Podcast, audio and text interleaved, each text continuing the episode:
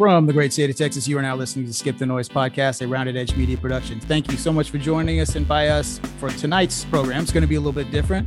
The lineup has changed uh, with the absence of Mexican Nostradamus. And as you, if you follow us on Instagram, you'll know uh, he's got some family situations to take care of, but he will be back shortly. And at that time, we'll go into details of what's going on there. I'll let him uh, explain all that. But we do have Rick, aka the Brown Python, on the program course, myself, Benjamin James. And uh, if I won't get mad if you if you call me Binky from here forth, so that just let that be on the record. But uh, we do, like I said, no Mexican Nostradamus. We were very excited. We've got a couple of guests on very. the program tonight uh, that we are very excited uh, to get into some of these uh, topics and get their viewpoints on those. Uh, first and foremost, we have uh, Doc, who he hosts the Lampvicious podcast and I will let you, sir, kind of explain um, what you do and, and your show and, and the organizations that you uh, work with. Okay, great, great. Um, as you can see, I'm live from Las Vegas. Uh, see in the background. But, uh, uh, my name is uh, Patrick. Yeah, my name is Patrick Doc Francis, and uh, I am the uh, one of the co-hosts and founders of the Lampvicious podcast, um, also known as the podcast with a purpose. Uh, so on our show, um, it is derived from our nonprofit, which discusses um, things that's going on in the community, such as financial literacy, uh, mental health awareness, and physical fitness. So um, if you're into anything like that in the community, if you're doing something in the community, uh, we are uh, we're looking for people to get on the show. We have it every night, Tuesday at 7:15. Uh, we've been doing it since July of last year and uh, we pretty much had a show every Tuesday, uh, every week, except for the Christmas holidays. So uh, we've been rolling with that. Absolutely, and then also on the program, Miss Shazi, why don't you introduce yourself? Tell us about a little bit about what you do. Hey everyone, yes, so um, I go by Shazi. Um, I also have my own streaming um, show that I do every now and then. It, it, was pretty consistent at first, but then I started working in retail, so my schedule has made that not be as consistent. but it's called Shazi's World Live. You can find it on YouTube or Instagram. I'm also a blogger, fashion and lifestyle blogger here in Houston. And I'm an ex engineer going through a career change into interior design. So I've just got a whole, and I'm just passionate about a great many different things. So I'm just super excited to be on the show. And thank you so much for thinking of having me on here tonight. Oh yeah, no, thank you guys. The uh the pleasure is all ours. Uh Rick, yep, so yep. what um big i mean the topic right now the first and foremost that well there's a couple things but um th- there's some ramifications of a direction it's going uh, in our country. So with the voter restrictions georgia texas rick where do you want to kick yeah. it off and and, and yeah, get into what's going on with course. that yes of course of course. Um so one, one thing that's been going on in the news lately is the um georgia they call it voter restrictions. It's just the the voter uh reform that they have in georgia uh, you know, one thing that we do here at Skip the Noise is we skip the noise of the media, you know, the, the narrative that the media tries to push and so forth. Um, and I, I, honestly, it, it's voter reform. I, I'm more bothered by the way that the corporations have reacted to this. Um, corporations that have nothing to do with uh, public policy, like Delta, Coca Cola, um, and now the MLB, who's decided to move their game uh, out of Atlanta and into into Denver. Um, it, you know, all, just the entire story is is a complete, you know, part of my friends, a shit show um, with respect to what's been happening and and the circus around it. Um, you know, some of the things that are in this law, they're not restrictive at all. Um, I believe. Uh, what's been going on is, you know, since the since COVID happened, you know, they, they instituted the mail-in balloting and absentee balloting. And one of the things that this law does is it actually solidifies that. Of course, with some restrictions, um, with some actual rules. I think last, you know, the last time the last election was implemented, uh, it was done kind of haphazardly, you know, mail-in balloting and so forth, and it presented a lot of problems, a lot of speculation during the election. And I think what this does is it allows for mail-in balloting, but it gives it it gives it rules now. It's more structured. It's not put together right away. Um, so I am not sure it's restrictions. Uh, I think, you know, people read into the law, especially conservatives, they may not be too happy about it, but um, you know, that's just the way it is. I'd well, like to get your thoughts you, on it. What's that? I mean, do you, uh, just a question. Do you think with the climate though that it does?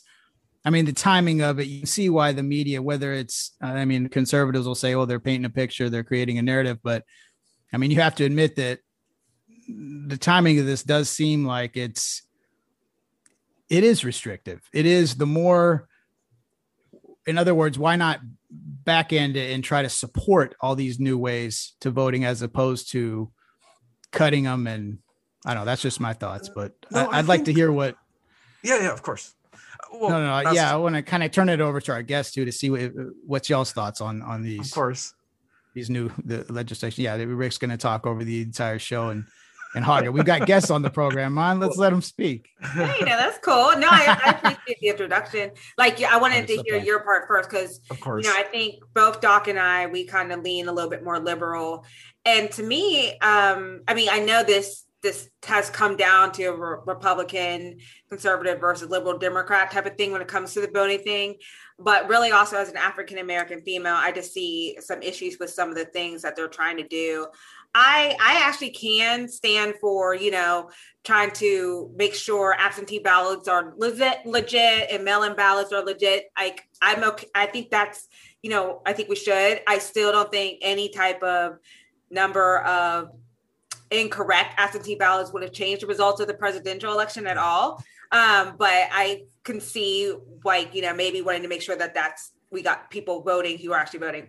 My problem starts like when they start doing things like you can't give water and food to people standing in line for a long time or like in Texas, uh, for this election here, they made the Republican Party here made a big freaking deal out of um, mobile like drive-through yeah. voting. And to me, I don't even I to me the drive-through voting is no different than if I was to stand in line and go inside and vote versus if I stay in my car in line and vote. Like they were really trying to shut down all the drive-through voting, and and it just also seemed that like things like that, like maybe we shouldn't be voting in RVs, but I just don't understand why like drive-through voting is such a big deal, and it just really does seem like it's restricting in the communities where there might be less access to get to a place to vote or like they can't shut up set up ballot boxes and stuff because um, you know a lot of poor people may not have cars or something to get to like the one place in their state or county that allows people to vote. So why not allow them to set up voting places? So i yeah those are kind of I, those were where my issues kind of kick in. I actually voted uh drive-through voting. Me too. Yeah i, I did it. i did. Uh, Doc, what, what, are your thoughts on that? Yeah, I, I think that it we have to sit back and look at the intent and uh, like like um, Benjamin mentioned um, the timing and why these particular places.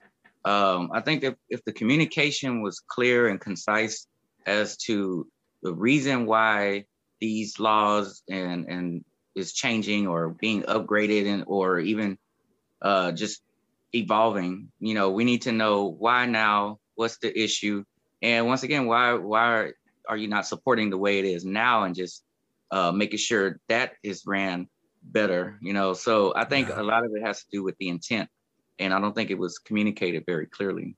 Yeah, and, and I and I can see. So I heard. um what was it? I, I saw a little piece where gov- the governor of Georgia Kemp uh, was saying you know, he was defending all the points and saying, well, the, you know, we got to keep uh, uh, the per- perimeter around the thing. And I get so, but, but once again, back to that timing, it's just like, okay, so there was this big uproar about voter fraud and all these things. And yes, you do need to secure the vote. That is important. I'm not downplaying that. But given that there's already, there's been things in place historically, gerrymandering, uh, you want to me you want to make if, if there's any sort of pushback to making it easier for every single citizen that is eligible to vote vote that's a problem and and that's what it feels like especially on the on the back end of the you know the the the cries for voter fraud and the the they stole the election and all this it just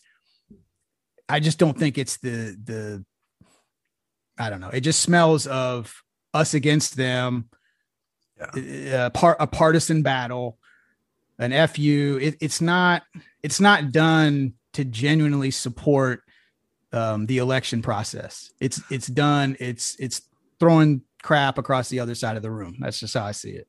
But you know, honestly, what the where the Trump campaign won as far as the um, the media goes, and and convincing people that the election would have been stolen or there was some sort of fraud going on, is with the mail-in balloting.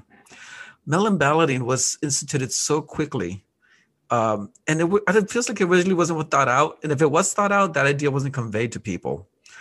So I think that this law allows for a more structured mail-in balloting versus a previous law before COVID that, that didn't exist. Mail-in balloting was non-existent in Georgia law, but now it is. Uh, but now they require an ID to drop off your ballot, um, and that's also something that has a lot of people in uproar. Which, by the way, the whole ID argument, um, I, think it just falls on its face. I mean, who doesn't have an ID? You know, uh, you know, there are some communities out there that may not have an ID, but they also allow for exceptions. You know, the last four digits of your social security would be fine, or a student ID, or a military ID, or a passport, or you know, in some cases even a light bill would be just fine. But um, I think this is why it was done. I don't think that the the points of this law was conveyed um, properly, but election reform did have to occur in order to keep up with the times. Um, I don't think we can have unstructured mail-in balloting uh, just go on and then people have to question their election results every time somebody loses. So I don't know. And just, you know, I want to move into the corporation thing later on. But anyway, I'd like to have your thoughts on that. Well, okay. So my thing, okay, maybe Georgia didn't have mail-in balloting, but like mail-in balloting and absentee ballots have been around the in different states around the country for for years, and it always just seems to be a problem when the party that loses loses then everybody mm-hmm. starts to have a question whether it was a Democratic loss or a Republican. Because I mean, yeah. pretty much almost the same similar thing happened when Hillary lost um, against Trump. There was the whole Russian, like Russians were involved, or the machine. Yeah, everything was, you know, pretty much ever since 2000 election when Florida like had the big debacle of voting. Yeah. Like it just seems almost every election is questioned. And Chads. I guess my yeah, I guess my problem Hang, is, hanging chads. yeah, I guess my problem is like making it a problem now, especially after all the drama we just saw that occurred. And the, the reason I feel like the mistrust in the mail-in balloting happened, maybe not just in Georgia, was because the mistrust was spoken early before voting even happened. Like Trump and his campaign team started early saying if we do mail-in voting, it's going to be fraudulent. If we do, like, mm-hmm. just already sowing the seeds of mistrust. And um, I think maybe then he knew he might not win or something like that. I don't know what was the point of that because I feel like if you are confident that you're going to win, like who cares why the votes were coming in? If you just figured everybody was going to vote for you and you were, you know, just so like I'm winning the next election, I don't care where the votes come from because everyone's going to be voting for me. So it just already seemed like planning that mistrust got that started, and now for Georgia to, and plus for Georgia to be one of the big states that was like the swing state in that yeah. being mm-hmm. a higher urban community around Atlanta, uh, where they did a lot of rallying to get minorities, you know, in there to vote. Um, it just seems very weird and ironic timing that after the drama of saying that this presidential election was happening in Georgia flipping, um, but and barely flipping, um, yeah. now we want to restrict ways that people can vote. And I, I hear you on the mail-in balloting thing. I feel like there should be some structure with that, but I just wonder like why now after everybody mm-hmm. lost, and then it's like. I, I don't know. I just yeah. seems like the whole food and water thing really throws me off. Like I don't understand if the lines, if it's taking me six hours to vote, why can't someone give me some? like, I, I think with the, with the water thing though, um, so you could give out water. I mean, you could put up a little stand and give out free water. You just can't campaign while you're doing it. I think that's the issue there. So do you remember? Uh, I remember. Have you watched The Apprentice? Like anybody back then? I did. Back in the day, yeah. well, there was an episode where Trump came out with Trump Ice water. I don't know if you remember that. He had uh. a he had a bottle of water with his face on it. It's a Trump Ice, and it was an actual product. So um, you think about that, and then think about you know if Trump once again in 2024, and he starts handing out Trump Ice to the people on in the in the battle in the in the line. That's what they're trying to prevent. You well, know? So you know, says offering food or water to voters waiting in line is now a misdemeanor ch- charge. Is it to me? It doesn't read like you can like if it only if it has propaganda. It just sounds like mm-hmm.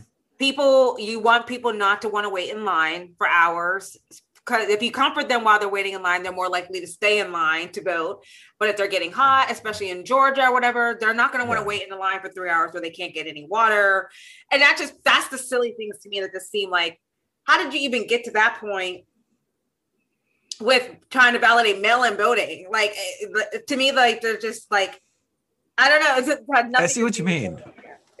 well, and to to Shazi's point, like places like um, you know, Atlanta uh, urban centers where they did have a chance to to sway the election.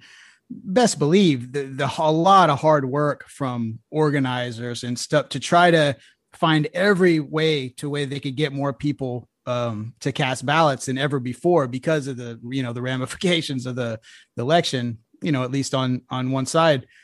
Um, and now that it's effective, that's what it smells. And now, now here are all these sweeping, these overhauling laws instead of presenting it in a different way. Uh, that I mean, it's. I'm kind of reiterating the same point I said earlier, but um, yeah, it, it, it's just like re. I don't know. It, it's just like a, a a reaction to to they didn't like the results. Therefore, let's let's change the rules. Let's make it more restrictive. When you know, it's just a lot of hard work people put in to to get those those things in place to to begin with.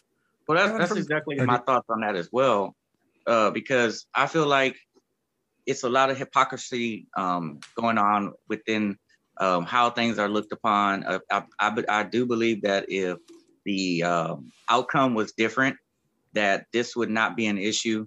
I think that um, you know if the outcome is not what you like, hey, there's a problem with it, and the seeds were planted uh, to um, it's like an excuse that was already embedded into hey if i don't win this is why uh, but if i do win then everything is great and that's the part that i see where it's a lot of hypocrisy and based on the history of the uh, former president uh, he, it was a lot of things that he either um, went with because it benefited his own needs or um, if it wasn't beneficial to him all of a sudden this was um, he was anti uh, whatever it is or didn't uh, agree with it.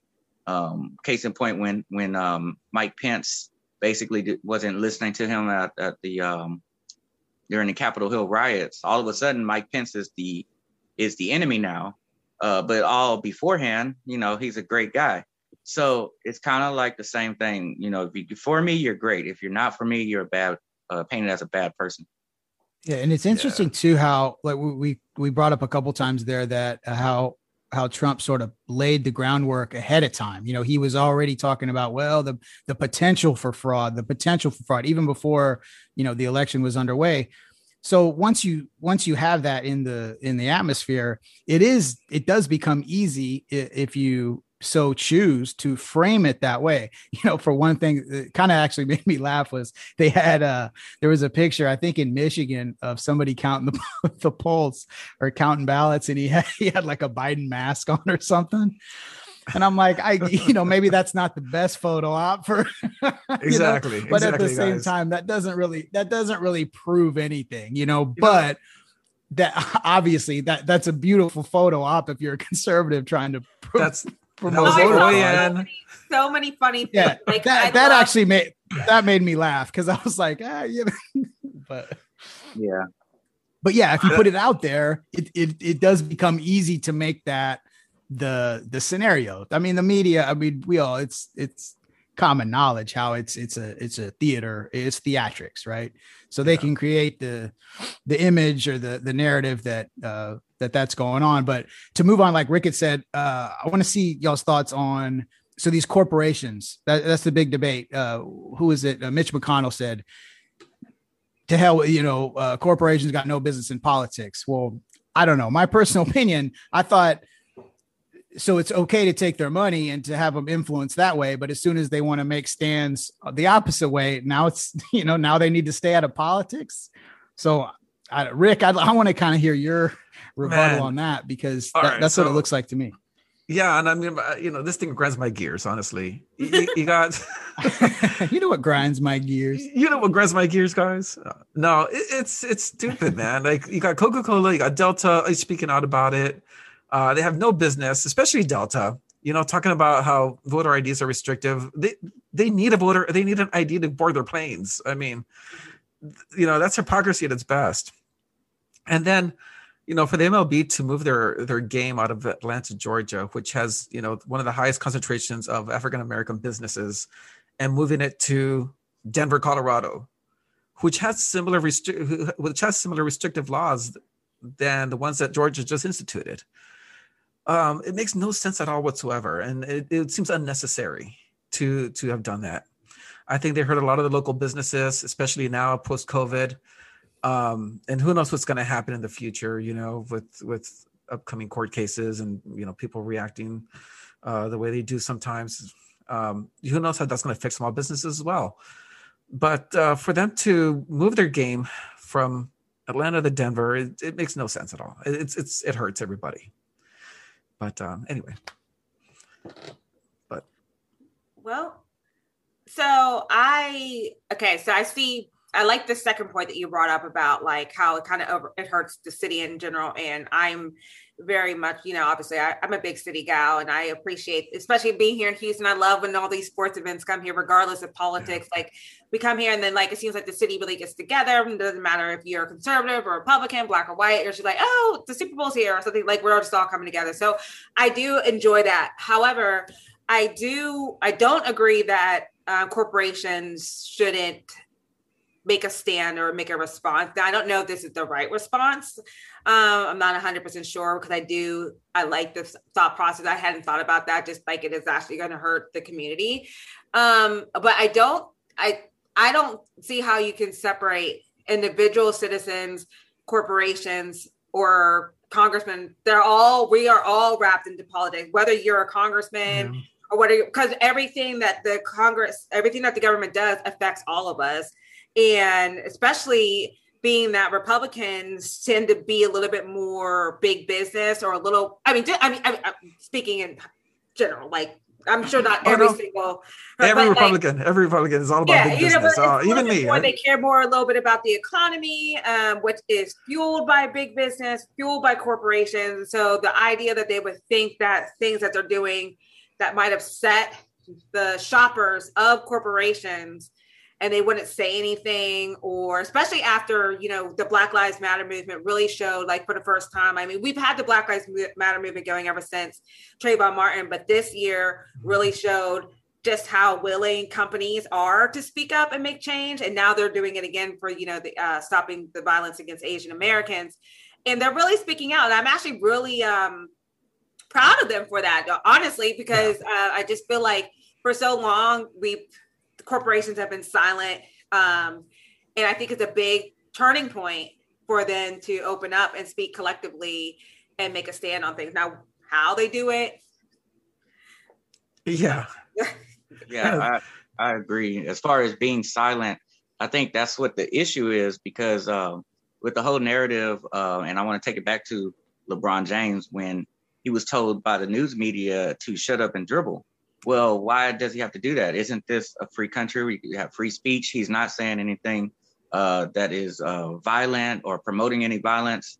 Uh, so, or any hate speech. So, in that aspect, you know, why is it that athletes cannot speak out about political views? Why? So, why is it that uh, corporations cannot take a stand on political views? Um, it, the country is now uh, evolving into where um, these corporations and similar to the MLB, um, predominantly is minorities in the MLB, whether it's um, African American, which it actually isn't a, lot, a large percentage percentage of African American, but um, a lot of minorities from a lot of these other countries, in which, uh, once again, the former president uh, called them uh, shitholes or dumps, dumpster places, stuff like that. So these are places that a lot of these guys are playing in this league and they're going to another state to um, participate. And yes, they're bringing a lot of money to that city and the state. Um, however, uh, them not going, for instance, uh, Houston has a large percentage of minority owned businesses. Yeah, it would benefit us Um, but at the same time, you have to take a stand. Their sacrifices. We'll still be fine. They're still going to be fine without the MLB over there. I think the largest hit is going to be to the larger corporations. And a lot of those corporations are, once again, fueling money to these politicians that are making the laws. So um, by doing that, it's sort of a protest uh, for the people uh, to be able to have a voice and say, hey, this is not something that we're good with, and we want this to be changed. So, um, in order, you know, before that happens, okay, we're going to take our ball and we're going to play over here, and y'all are going to have to figure it out. Um, so it's more like, hey, I'm I'm independent. Uh, you know, I don't need you. You need us almost or more than we need you. So I think it's a great way to make a stand. Yeah, yeah, I see your point. It, it, corporations, you know, they can make a stand, um, but uh, I, I, guess it's the fashion of the way they did it and where they moved to. They moved to they moved to Denver, Colorado. I don't know. It, has got the same, you know, voter laws that uh, Georgia just passed. Uh, that made no sense. Maybe they should have gone to California or something, you know, where voting laws are not so strict anymore. I don't know. I, I don't know this off the top of my head, but is Colorado a blue state or a red state? Uh, it swings. It swings. They, swings. Yeah, they have the never Trumper Republicans, and then most, you know, most of the urban centers are are blue, um, but then most of the rural areas are red. So it, it swings. I think. Mm-hmm.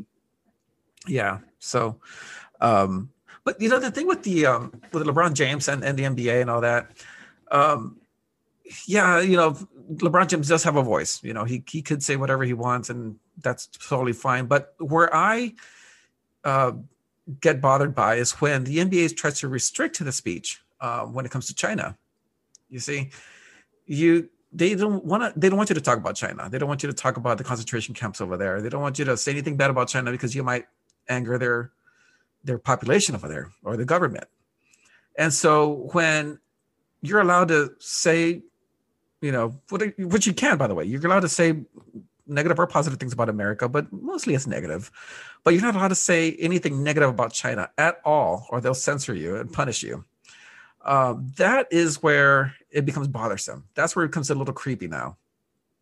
Mm-hmm. You know, you have, uh, you know, LeBron James can can speak all about he wants to, you know, and he should about Black Lives Matter and then the, the, what's going on in the communities here in America, of course. But uh, he can't wear a, a jersey that says "Free Hong Kong" on the back at a game no, absolutely not. That's not allowed. And that's where it becomes bothersome. Not just to me, but you know, a lot of people who are watching at home that know what's going on.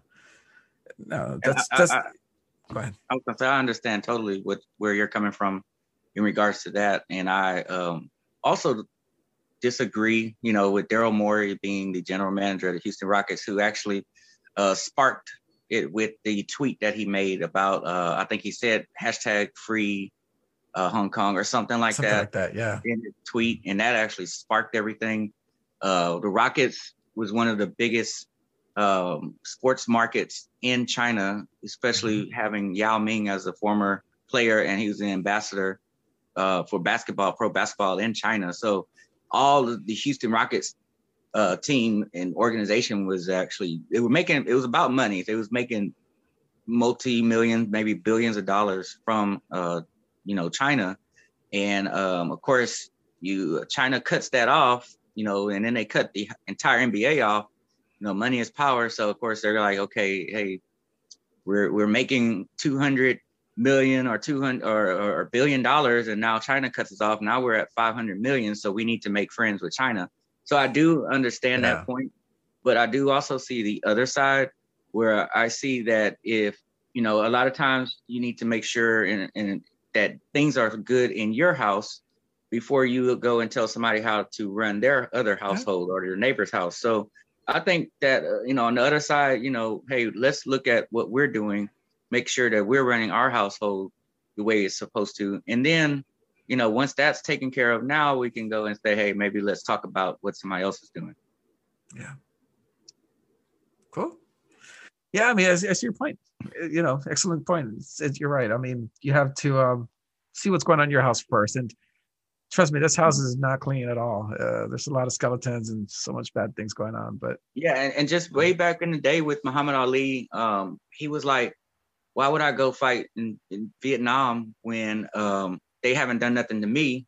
the people that are here in my own homeland are doing worse things to me than the people that we're fighting against that I'm supposed to go kill for people that don't even like me. So, uh, you know, just by looking at it that way, it's like, you know, let's take care of what, what we what's going on here first, uh, because it's a lot of things we need to correct and, and fix here before we go and, you know, like I said, tell other people start criticizing everybody else over there. Yeah. yeah. Yeah. But you know, um, it's just that's you know, you're right. It's just when the NBA gets involved and tells you not to do it, uh, you know, slaps your hand about it and says, "Stop talking about China." Uh, it gets a little creepy and kind of hypocritical. Um, but uh, but yeah, I mean, you're right. There's so, so much things, so many things that we have to worry about here at home anyway, that we, we shouldn't be peeking off our neighbors. Um, you mm-hmm. know, over the fence. Espe- I mean, yeah, especially right now, we've got um, you know, who who knows what would have happened if I mean, I'm sure Rick will debate this, but had we continued in the in the direction that we were going, um, you know, it wasn't looking good, and that kind of works into a good transition. So now, obviously, with the uh, the George George Floyd incident last summer, um, I'm sure if you're unless you were living under a rock, uh, obviously that set off, uh, you know divisions within our nation um, you know protests kind of a, a, microscope on hey what are what are police departments really doing? How are they operating? What do we need to fix? What um, you know how much is systematic racism play into uh, you know defending the public and what do you know how do we solve that problem there's all kinds of opinions i mean it's it's all over the place but uh, let's talk about the the trial a little bit because now that's um, so Derek Chauvin, the the the gentleman who was responsible uh, for the the death of of George Floyd. Well, of course, I guess that under the court of law, that's you know that's what they're trying to decide right now. Is it uh, so? The counts are he's got anywhere from was it second degree I, I, manslaughter to uh, I, I, honestly I, I don't want to speak out of turn with uh what the the possible charges, but but anyway, the, so the police chief, the the Minneapolis uh, police chief, just testified a couple days ago, correct?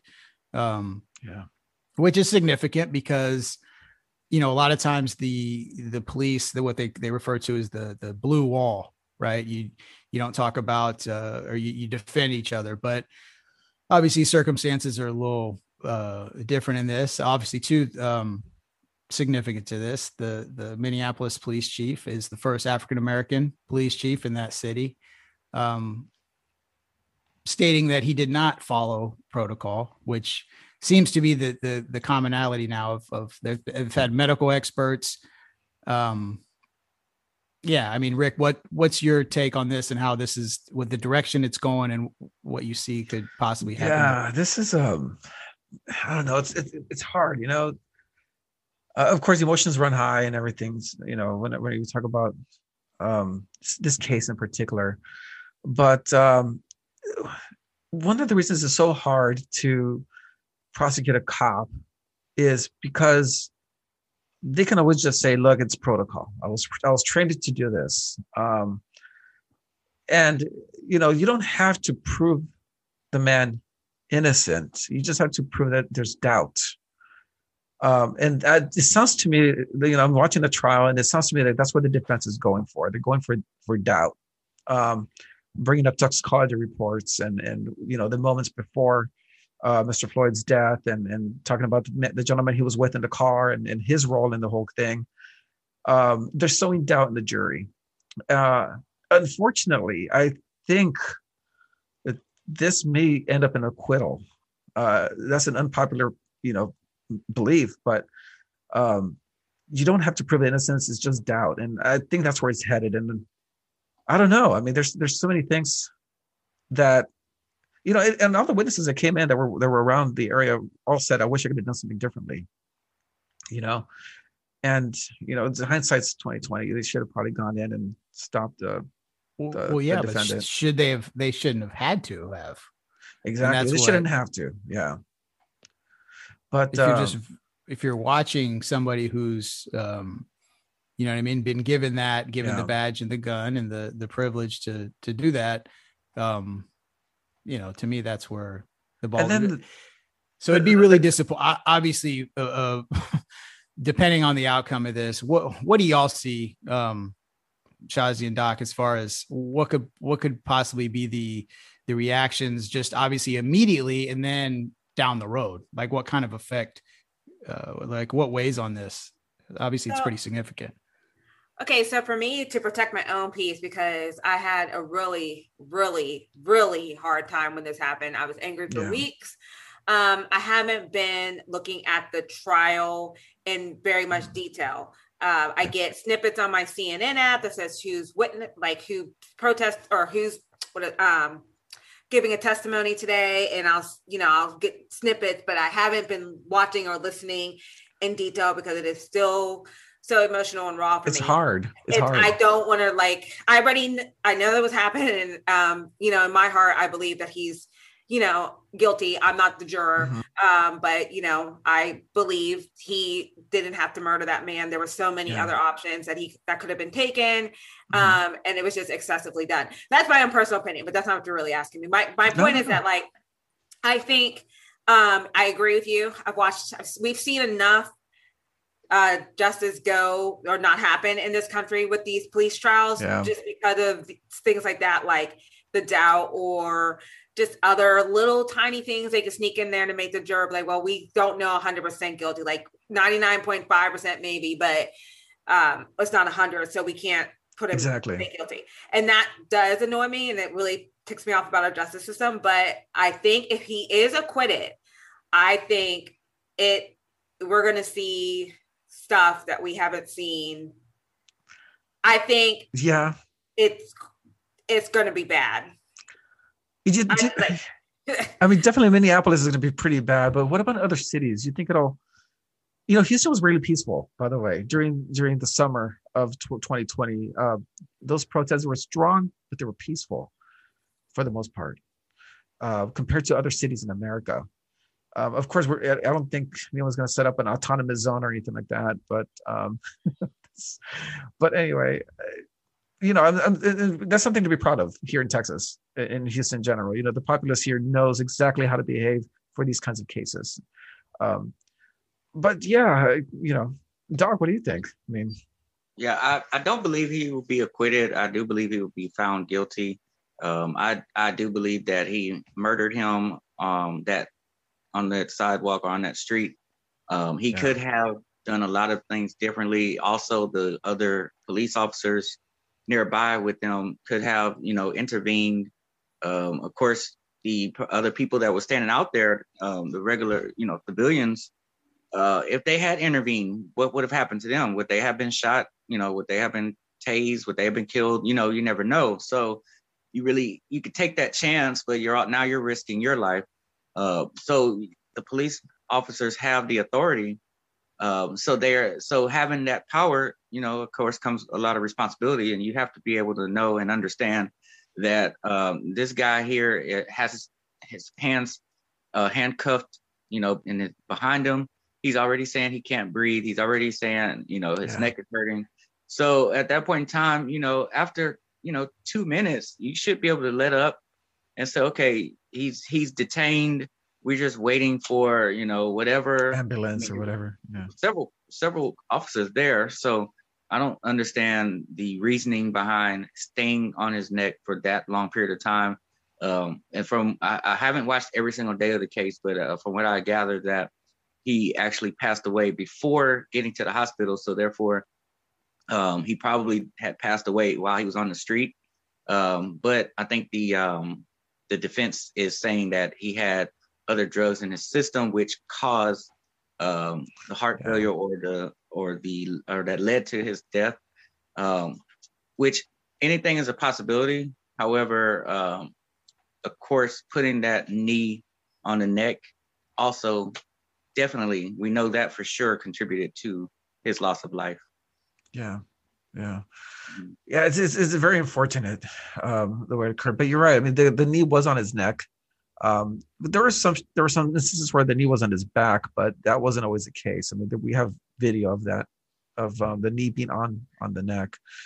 Um, but for me though, I watched a little bit of the trial, and the most uh, touching moment was when his uh, his girlfriend testified.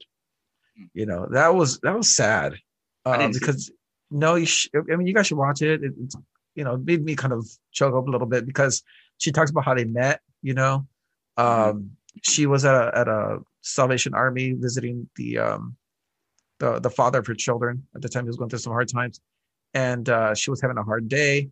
Uh, and then Mr. Floyd shows up and asks her what's wrong and and asks her to pray with him, you know, for a better day. And that's how they met, you know, with with the, with a prayer. Mm-hmm. And um, you know, then she goes on to talk about the, the, death of his mom and, and how that made him go into into um, substance abuse, and it was more of a downward spiral for him. Uh, the whole story is it's it's touching. It really is. Uh, it shows you know George Floyd, the the human, uh, and I you know I'll say the flawed human because we're all flawed. We all go through through these cases through these troubling times, um, and it, it you know really it really puts a story behind the man and mm-hmm. um, and and it leads up to her story led up to the convenience store you know where where where he was um I, I guess murdered or you know where he passed away outside um she goes into detail about the gentleman that he was with who pleaded the fifth um you know trying right. to prevent self-incrimination and that's yeah. yeah that's significant too because um yeah, we were talking about via text, uh, Rick, you and I, and uh, well, and Ben too, and yeah, that's kind of because obviously, so the ramifications for that, right? If he did indeed, uh, you know, provided drugs uh, to uh, George Floyd, so by pleading the fifth, he essentially um, takes himself out of the, uh, the equation. What's the word? Right. Yeah. Whereas obviously his his testimony would have been probably beneficial. In other words, you think this hurts this hurts the defense or the prosecution more um, by him by him being silent. I I I think it hurts the prosecution um, by him being silent because.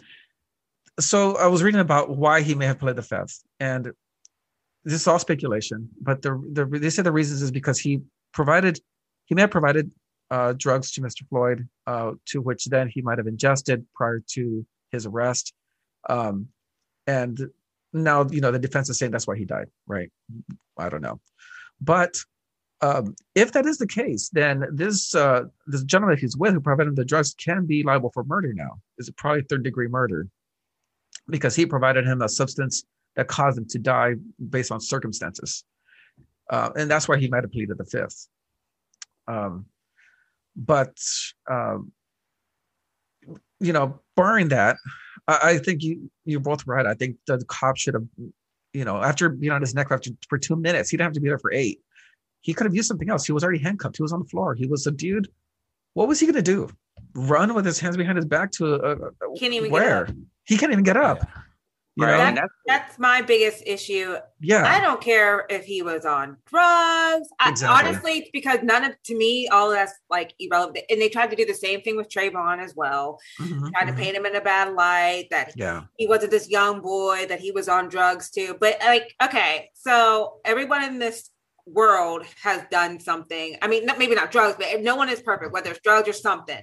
Mm-hmm. And my thing is, if the whole end game of uh, like what happened that day resulted in this man's death because of like well I he was originally called because of like counterfeit money or wasn't that right he had yeah. like a $20 bill there the cashier was quite or the the clerk at the convenience store was questioning a twenty dollar bill that he presented. But that's another thing. Like he, he, was given that, that twenty dollar bill. I'm sorry, he, he was given the twenty dollar bill. He didn't even know it was fake. the The gentleman who was he was with gave it to him and that's that's my point. Like, okay, even if it was fake, even if it was fake exactly. money, why is somebody dead over a counterfeit yeah. twenty dollar bill? I can see if he went in there trying to rob the store, fully armed, he was shooting up people, doing a mass shooting, and you got to take him out.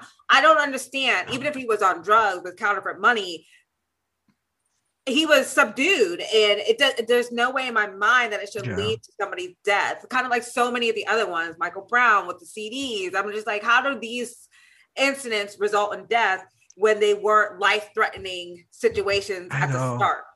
That to me is the problem and saying that if he was on drugs i could maybe that's why that other g- guy didn't you know plead the fifth. That makes sense what you're saying but to me i'm like even if he was he still shouldn't be no, he shouldn't be. You're right. Unless he died of a drug overdose later on his own, separately from this cop incident. You know, exactly, exactly. Yeah, well, and, and even, yo, I'm sorry. Go ahead, Doc. Go ahead, Doc. I was gonna say I agree with Shazi. Uh, and, and and if you think about it, the guy that got murdered is who we're talking about, asking questions and digging into his character. But the guy who's accused of being of being a murderer, we're not even talking point. about what he's done in the past and how many, you know, types of arrests he's had and what run-ins he's had. So it's like it it, it already you can already see like okay, we're yeah. looking into the wrong person's past. Yeah. He's not the guy that murdered somebody. The guy that murdered that's, somebody is the one that we need to he's be. He's not here to defend himself anymore. That's exactly. He's that's not actually, here to talk about his character. Like Derek Chauvin is. If we want to research him, we can ask him questions. You're trying to paint a bad picture on a man that yep. was a dad, a, a, a, a boyfriend, um, like he was a son. I mean, so, yeah, just so yeah. many things, and he's not here to defend himself, and You're that's right. disgusting to me. Yeah, right. I didn't even no, see that, that, I didn't see that, that way, but you're right. Yeah, it was very that was very well put. And then, you know, the other part, uh Derek Chauvin, does, you know, indeed does have a past, right? Like there's multiple disciplinary issues, um, and not that that hasn't been stated. I mean, it's it's you know that's it that's in the the public knowledge too, but that's not the primary. You know what I mean? You hear way more about all the things that George Floyd has done in his past, and yeah, like you said, uh, Shazi, like if you could, uh, hell, if you could, you, if I did something right and I was in the public spot, like they could trash me, you know, for for all kinds of things and paint me in the picture where I was, you know, I would look like a, a, a demon. Um, I think that's I think that's already the case, man. I'm just because sure just because yeah, well, actually, it might be easier with me, uh, to be honest with you, but it it with anybody, it's it's if you've got the time and you've got the uh, you know the, the framework to do it you can you can paint a picture. That's what the yeah. media does. And to me too like the uh, with both cases right? The the the first topic we talked discussed and then this as well. That's why i mean that's why we have this show is because the media is going to do what they do right but the public you can't just accept this at, at, face value. You have to have these types of conversations and you have to see what information is being presented, why, yeah. when it's being presented, what's the focus, how all how come all of a sudden uh, we talked about it on a previous show. Um, you know, all of a sudden COVID's over, su- supposedly, right? Or at least it's subsiding to a degree. And then mass shooter, mass shooter, mass shooter, mass shooter. Oh God. Is yeah. in the Dude, news. The crazes are right? out, man. Yeah. So I don't know. I, I don't know. I don't like, have. Let's say the pandemic's still here and put everybody back in the house. right, and let's everybody stay home. right. We didn't so, have mass shooters for a whole year. Can you believe that? It was. Yeah, it was almost like we right. That, and then now the now that things are opening up, they're like, okay, well, let's just get here back. we go. It's time. Let's get back to shooting everybody. Right. Let's go back to old times where you know this right. we're more comfortable this way. It's like um, it's almost as if we weren't in America for a while there. I mean, it's it's weird. I don't know. Yeah. yeah. Um but yeah, I don't know, man. It's just I think, but it's just very important. I think for because that's that's that's a, a that's something that they don't tell you in schools, you know, unless you just you know you take some kind of crazy college course where you've got a real uh you know a professor that's really trying hard to you know do the right thing and they teach you about you know media literacy and how to analyze this stuff but that's something that to the general public doesn't even grasp they just everything is face value um, well, they said it on CNN or oh, they said it on Fox uh, News and yeah, and just take it to be fact. But there's a very deliberate, um, you know what I mean? It's it's uh it's like what's that that old movie with uh, Wag the Dog? I mean, that's how it works. Yeah, yeah. and then uh, I want to also point out that you know whether you know he is acquitted, which I don't believe will happen. Um, if he is, yeah, I think that's going to bring even more urgency to uh, reform and change. Um, a, lo- a, lot of times, unfortunately, some bad things have to happen, and we have to experience bad things in order to make changes. Uh, so, just like you know, it's already happened, and changes have been made. Now we're going to the trial. We're going to find out what's going to happen there, and then see what's going to happen if we're going to continue with the change. But what it does is like like like with this podcast, we have people with different backgrounds and different views, but we're able to come together and talk about it and, and have a conversation about, you know, things that we were quiet about beforehand because we didn't want to share these thoughts with other people because we didn't want them looking at us a certain way or have a certain mm-hmm. perception. So You know, whether you're super right conservative or super, you know, left liberal, you know, you can still meet somewhere in the middle and at least have those conversations to understand why is it that these uh that MLB is is leaving, you know, um to go to another state. You know, at least we're talking about it and they can explain it, but without having, you know, without explaining why you're doing something or your intent, then that's where the, the communication is lacking. And then that's where the problems start because now uh, people just stop listening and they resort to uh, being stubborn and taking their stance and nothing gets moved. Yeah. yeah and, I mean, know, oh, I was going to say Twitter is not, uh, is not debate. Twitter is not debate. Twitter is the worst thing ever. Uh, you don't find out other people's point of views on Twitter. okay, you just don't.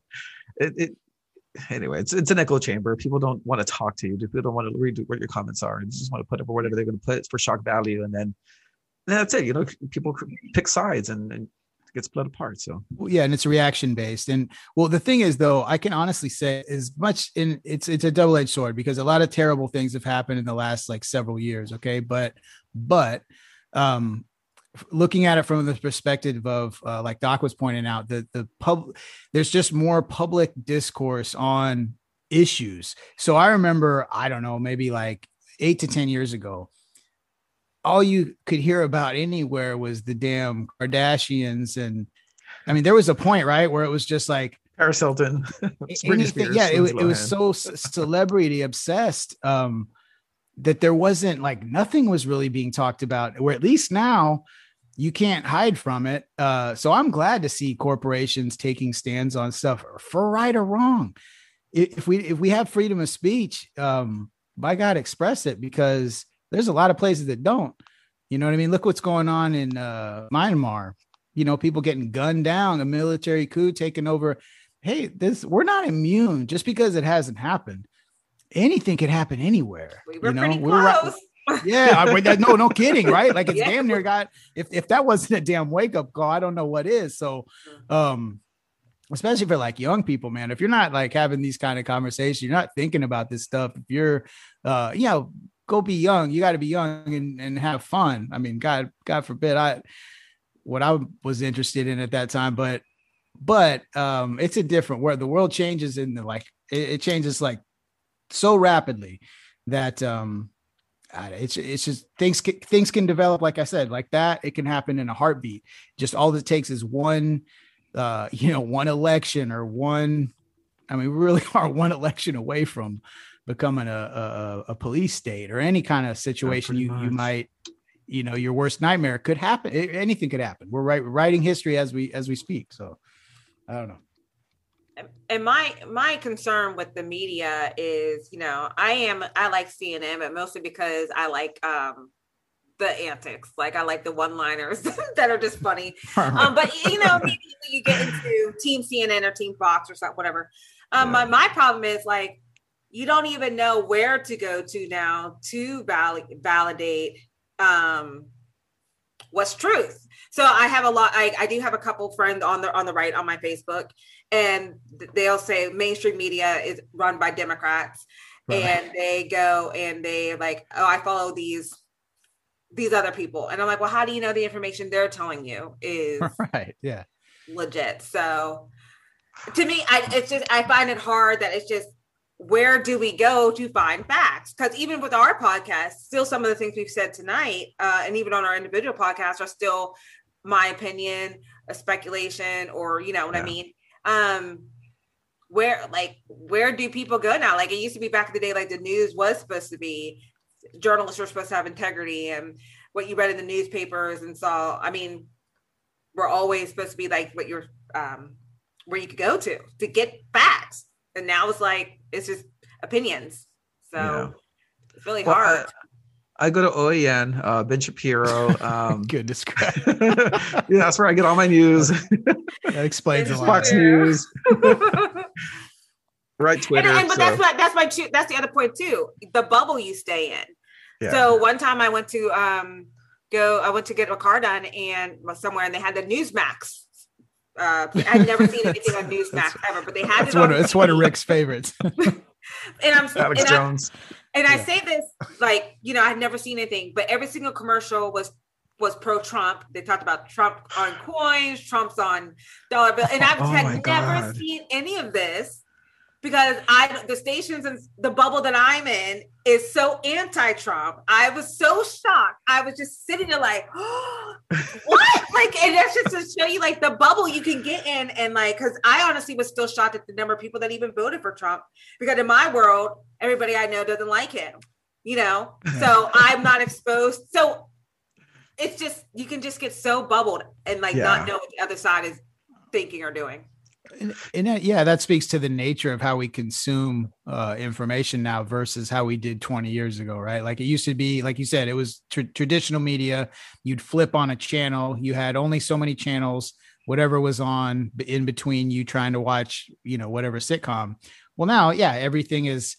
Uh, it will not only is it just catered towards that, but it's deliberately done that way to they make the more money so you get the more clicks. Because if you're already going down one you've got the momentum with oh this guy likes uh you know conservative speak it's going to flash you every single thing you can possibly think of to keep you your attention so then all of a sudden you create somebody who might have been like oh yeah i think uh, i might agree with a couple things trump says to like i'm worshiping uh, a temple of trump and, you know the coins and, and, and bowing, bowing. Yeah, I'm bowing before his feet because now I've consumed 30 hours every couple of days on, you know, somebody beating into my head every every week. Because it's easy to sell that. You can go to a car dealership and the guy can paint a picture why you should buy, um, you know what I mean, the the the Nissan Altima with all the features. I say that I joke around because I have that's what I drive. uh, you know, with all the features, so you're paying like fifteen thousand dollars out of your price range. Well, by God, you want to protect your kids, don't you? So you got, and then you got to have the reverse cam.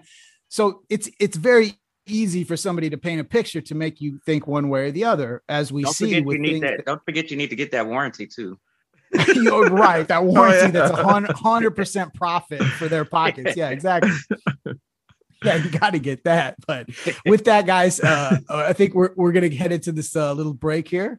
So take a little pause. Uh, you know, we got we got bladders. We got to take restroom breaks. We got to do our thing here. Uh, and I'm gonna the the little interlude tune. I'm gonna give you Diz Rockwell uh, on the music here. And also, too, I forgot at the top of the hour, shout out to Mike Tacklebox for our illustrious oh, right. intro music. Yeah, I, I, can't do that without uh, without shouting him out. So we will see you very shortly. Just hold on tight. We'll be right back.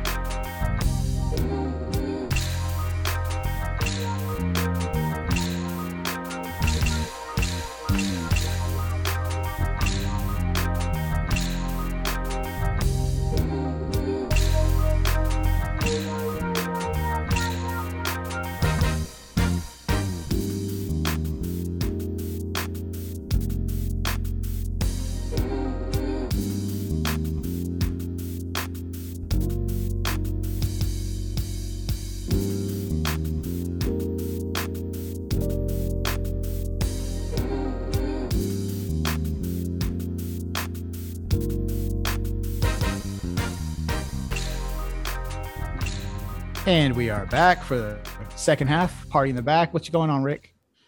Hey, well, anyway, so uh, uh, you know, last last show we talked about um, how the military is going to reveal a lot of these uh, UFOs uh, in the next coming months. Right, they got um, till June 25th, correct? June 25th, cal- that's right. If our calculations are correct. Yep. And the military is going to reveal uh, some of the information they've gathered off U- UFOs, or they call it um, unidentified aerial phenomenons, UAPs. Yep, um, that's the new term. So, because of that, I went down this rabbit hole on YouTube, of all places. Always a down, good idea. Yeah, you know, uh, Bob Lazar was uh, a, a, very popular guest on Coast to Coast and with Art Bell. And so I went down the rabbit tube of listening to what he had to say.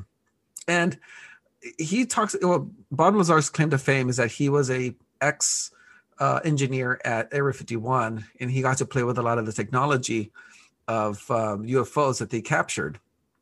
So, obviously, there's a lot of you know Bob Lazar has always been a a controversial figure because people say, well, he's uh, you know he's a hoaxer. There, there's no record of him ever working there. He's just making this up. Mm. Um, so I, you know, I went in with that in mind. But then I started listening to some of the stuff he said, and it kind of makes sense um, because these shows were back in the late 90s early 2000s and based on what we're seeing from the military now with with um, the navy pilot chasing this ufo and um, in, off san diego back in 2014 a lot of what bob lazar talks about is evident in these videos now so uh, so that got my you know my mind working thinking maybe this guy is onto something uh, according to him they captured something like six ufos at area 51 each that looked different um, he says that they're powered by um, some sort of a gravitational object uh, device that's extremely efficient. And he says that there's there's some sort of element in here that's not evident in Earth that that um, creates its own gravitational field, and that's how you can maneuver the ships. Um, and the way that he was speaking about the maneuverability of these ships is really it, reflects on the videos that was released by the Navy. So um, you know, this this fighter pilot chasing this UFO back in 2014. It's hard to tell whether this was actually a UFO that he was chasing, or was this something man-made that we've been able to reverse engineer off the crafts that we retrieved back over, you know, back in the 50s. I don't know. It's it's really interesting. I went down this rabbit hole. I was on it for about two hours, maybe three, uh, one day, then maybe like four hours the, the day after. So, anyway, um, what are your what are your thoughts on that? I mean, did we catch UFOs? You know, six well, of them. So for me, um, UFO is a term that it just means unidentified flying object. And that means that could be an alien spacecraft or it could mm-hmm. be a man made object that we don't know what it is. So to me, I've always looked at UFO could be anything. Um, that we just don't know what it is. I, it doesn't necessarily automatically mean aliens, but I like to always think it is. Um, I, of course, to me, course. yeah, I'm like, it is an alien. to me, I've always, always like, it's always alien. For me, I just feel like it's just too coincidental. Like, I, I could see why some people could would maybe want to do hoax and you know claim the fame, like the people who get abducted and stuff like that. But first say they've been abducted by aliens and they were brought back and stuff. And I guess my point is just like I guess what do you really get from making that a hoax? Like from lying about it? I guess I just I I don't like okay, maybe you get 15 minutes of fame, but then I'm really trying to think of like you don't you, you don't really get you ruin your reputation, basically. Um yeah, so it's yeah. it's actually like almost like it's almost bad for you like like because you lose your credibility and, like so why would why would you go out of your way for for to tell people things that might make you look crazy or unbelievable, like when you know that might be the result. So to me, I'm like, what, what, what, there's nothing to gain from lying about it. Exactly. Um, so I'm like, why, why would they lie? I mean, and also, okay, go ahead. Oh, if you knew somebody who, who presented themselves as, you know, if you're, you're, you're, uh, you're at a bar and your friend, your friend brings somebody else and they claim to fame as, Hey, he was abducted by aliens. You should ask him about it. What are you going to think? Is it like, is this a joke or? his claim to fame. well, I, I think society has also made it so your immediate reaction is, "What the hell is this guy talking about?" Um, because I feel like the the the path was to make us believe that aliens don't exist and everything you see is in these sci-fi movies and that's not real and yeah. everything. But I look at it from like kind of a science perspective and just the cosmos in general. Okay, and yes, I do obsessively watch Ancient Aliens. They have been reaching a little bit lately, but in the beginning, the beginning seasons, they were really on point with some stuff. But um, I mean, the point for me is that we there's no way we can tell. Uh, maybe it's a logical fallacy, but there's no way we can say there's no life out there because we cannot travel or communicate fast enough in anyone's lifetime right now to cover the spans of the universe to send yeah. anything out for even somebody to catch it, recognize it, and know where we're at.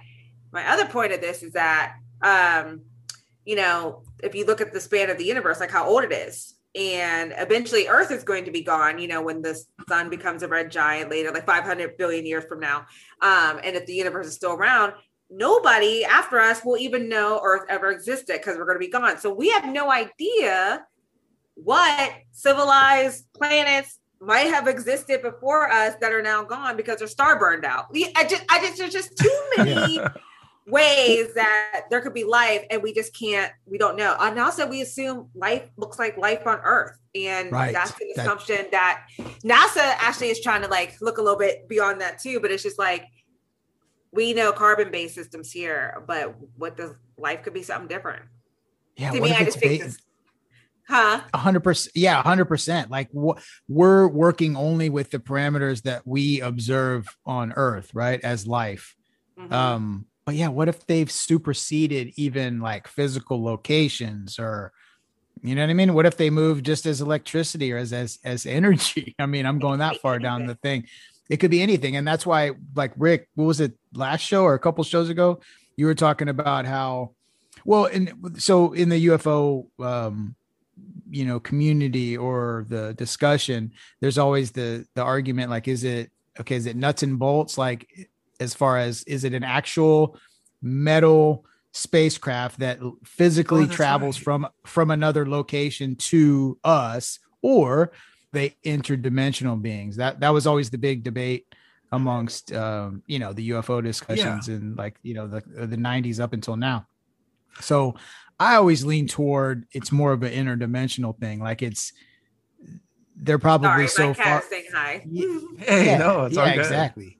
Like it's uh, I see that's good, and uh, you know what I mean. Like so, they're not even playing by this the same rules. So when we observe these things, and they, that's that's where I was getting at with what you brought up, Rick. Is like these. So what was the one, the recent one? uh you know some of the ones that, that the air force and the navy have reported where that they don't move in the same way that anything that's constrained by our understanding of gravity would possibly move well may, that's true but maybe it's not even it's not what even we're there. seeing yeah it's not even actually there it's it's observations completely not even within our scientific understanding because it's not in the exact you know what i mean it's not even the same dimension it's like in a in some sort of uh, I don't know some sort of state that's we can maybe observe it temporarily, but not uh, but it's not on the same plane that we're operating in.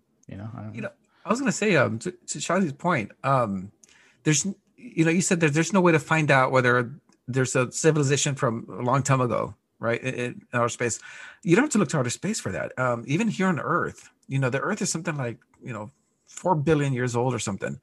And we would never be able to tell whether there was an earlier advanced civilization, uh, even before the dinosaurs and all that other stuff, you know.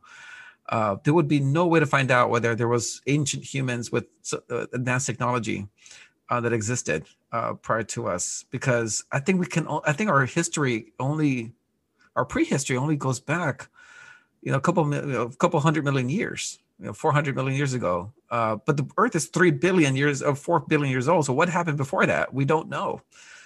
Uh, you know, it's intriguing to know that our archaeological records and fossils and, and carbon dating, all of that stuff can only take us so far. Before that, there's no way of knowing what it was before then yeah, no, I hundred percent agree with you on that, and that's what's really crazy. Like, and it's also just look at the amount of stuff on our Earth we still can't even explain about the Earth. So, what what makes us think that we can really just go ahead and explain like, oh, there's no life out there in cosmos? But I mean, I agree with you. Like, and then also like written history and stuff like that is still pretty recent in the age of the his in the, the length of time for the Earth. Like I watch Cosmos with Neil deGrasse Tyson because he's like my favorite. and um, I like when he spanned the universe into a calendar year. And it's really crazy the way they did it because it was like the, the span of time that would be human life in a year is like the last, like almost, I think it was 30 minutes of the calendar year, December 31st, like the beginning of the universe started in January. And it's so, yeah. it's so crazy to think about that. And then you think about just how like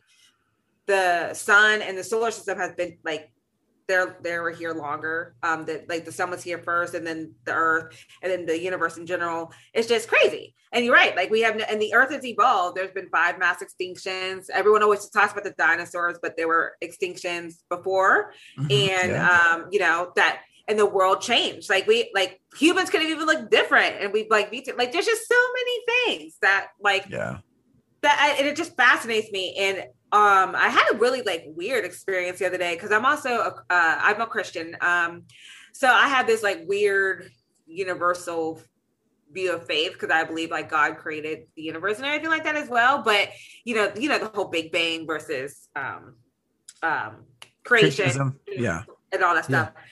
And I feel like I can never get back to the beginning. Like I feel like even if I accept the Big Bang theory, I was like, okay, well, what co- what was there that caused these things these things something had to be here to have a big bang so what was there that caused that and i can never like it's just a weird like i can never yeah. get back to the beginning because you're constantly like well something had to be there before that before that before that and like you just keep going and going and it's just like no explanation for it right now. And they're even still yeah. trying to figure out just how the moon was formed. Like we can't figure that out. theories but yeah. you know, yeah the, the, it, it, like infinity is such a hard concept to grasp. Like you said like to to imagine there to, to be a beginning well theoretically a beginning is uh the prerequisite that there was something before you know what i mean? Like if yeah. you have a start if you have a starting line of a race well there's there's space behind that starting line where you have to put your feet. Does that make sense? Like no, no, I, there, there's not yeah there there's something before that. So and also too you know a lot of times with these um the ideas we have of these debates between science and, and, and religion a lot of times too i think it just the translation just gets a lot the i think a lot of time they're actually speaking of the same phenomena it's just how you uh you know how you frame interpret it or how you cat- yeah. categorize how you interpret it yeah because you know with religion right like there's an idea um, but of course, that idea has been, uh, you know, there's there's cultural uh, baggage put on it. There's linguistic baggage put on it. There's all, all kinds of things put on there's it. So telephone game that you play from generation. There's a telephone, yeah. Oh, yeah. But once you filter it down, once you run it through, and you see what the actual what was you know trying to be conveyed, a lot of times it's it's not in other words i'm puzzled sometimes by people arguing the semantics over things and uh, you know, really dig their heels in on saying like, uh, you know, the Big Bang is means that this doesn't exist. Well, no, sometimes it's more in the the, the interpretation, but uh, to that point too, it, yeah, it, it really is funny to, or not funny, but intriguing to to to think about the possibilities of like because we just think in beginning of an end. And is that just because we're human and that's we we are born and then we die and there's no other way we can uh think about conceive time, of is yeah. is that just part of our limitations as a you know a flesh and blood being? That that we can't grasp uh the fact that something just always existed? I don't know, you know? that, that's so cool to me because like i like we're on the same page. I'm like there's no explanation in the Bible exactly how God created anything. And the time constraints in the Bible, they say a day. We don't know what a day means. It could have been a day, could have been millions of years. We don't know. So exactly. in my mind, I've always combined the both. I'm like, who knows? God could have did the Big Bang to create. It. So like, I'm a little bit more like you, where I don't think one um, negates the other. And again, like with space time, I just feel like because like we just like space and time we kind of discovered it but it's just kind of it's always been there we put a name to them um but right. like the cool things like the speed of light and everything like something oh that God. einstein would say is like if you try if you were able to travel at the speed of light everything would be happening at the same time you would see the beginning and the end of the universe at the same time and like the idea of like traveling at some warp crazy speed like I just couldn't even imagine. like it's just so unfathomable. I'm like, but you know, like I'm like, how did he even know that? Because you know, he's just I'll believe whatever he says. He's way smarter than I.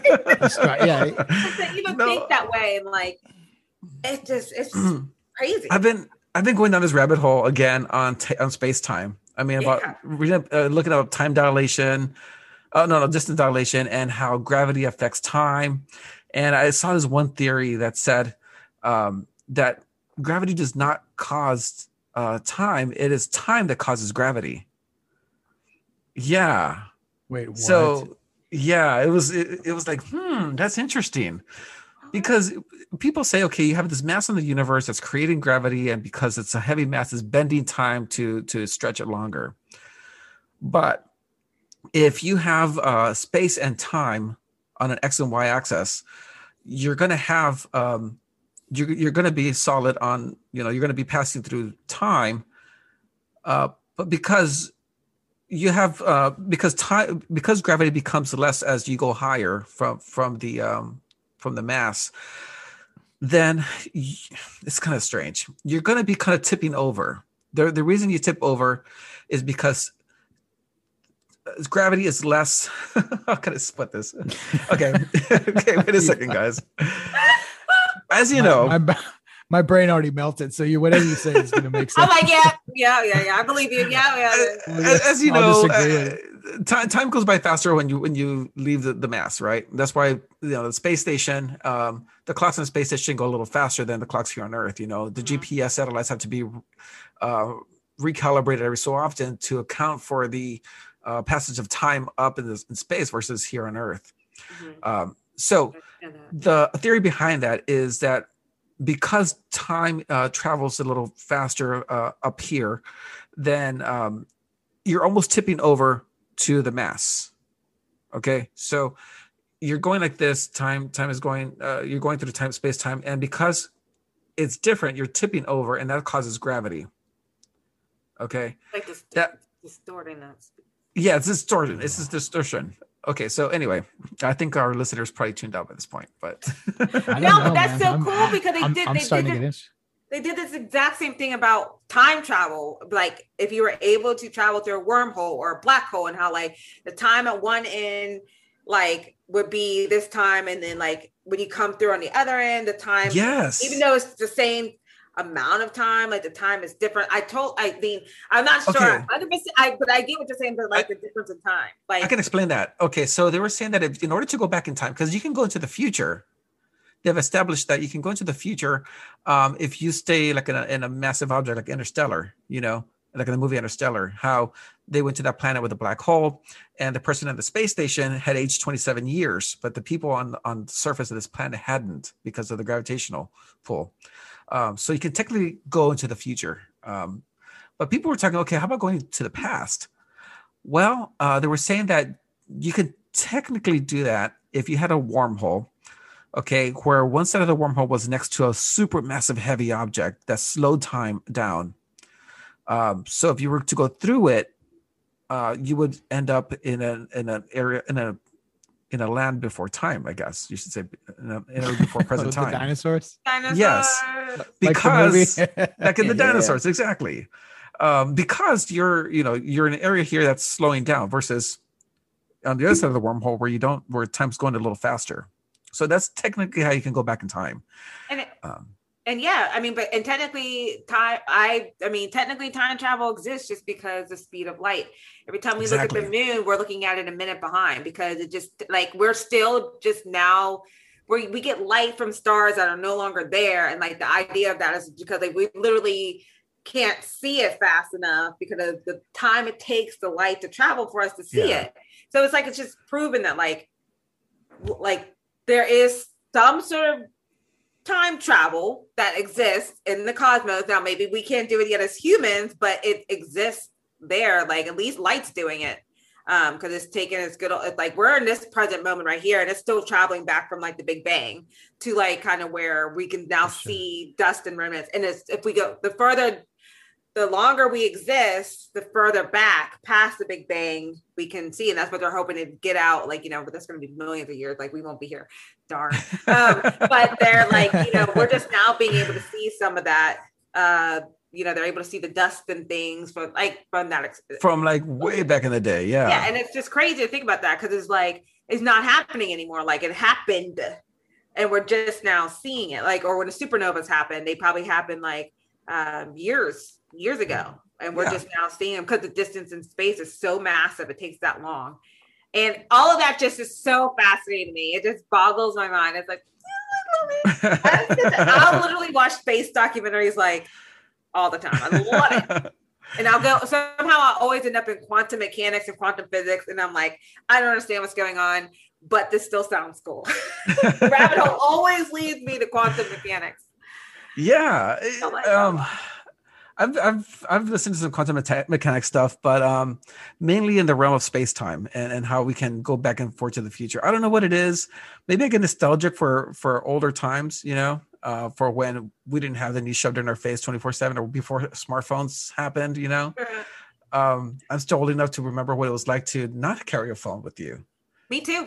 Mm-hmm. Yeah, exactly. and, and, or not ha- or not needing uh, to find out something right away. You were like, oh, whatever. I'll just go to the library. Things weren't spoiled for you right away because everyone watched something fast and they put it on social media.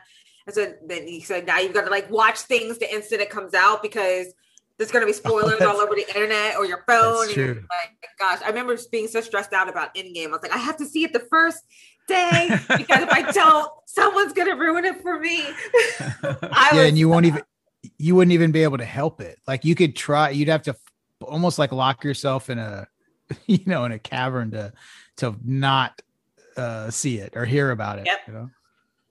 Yeah.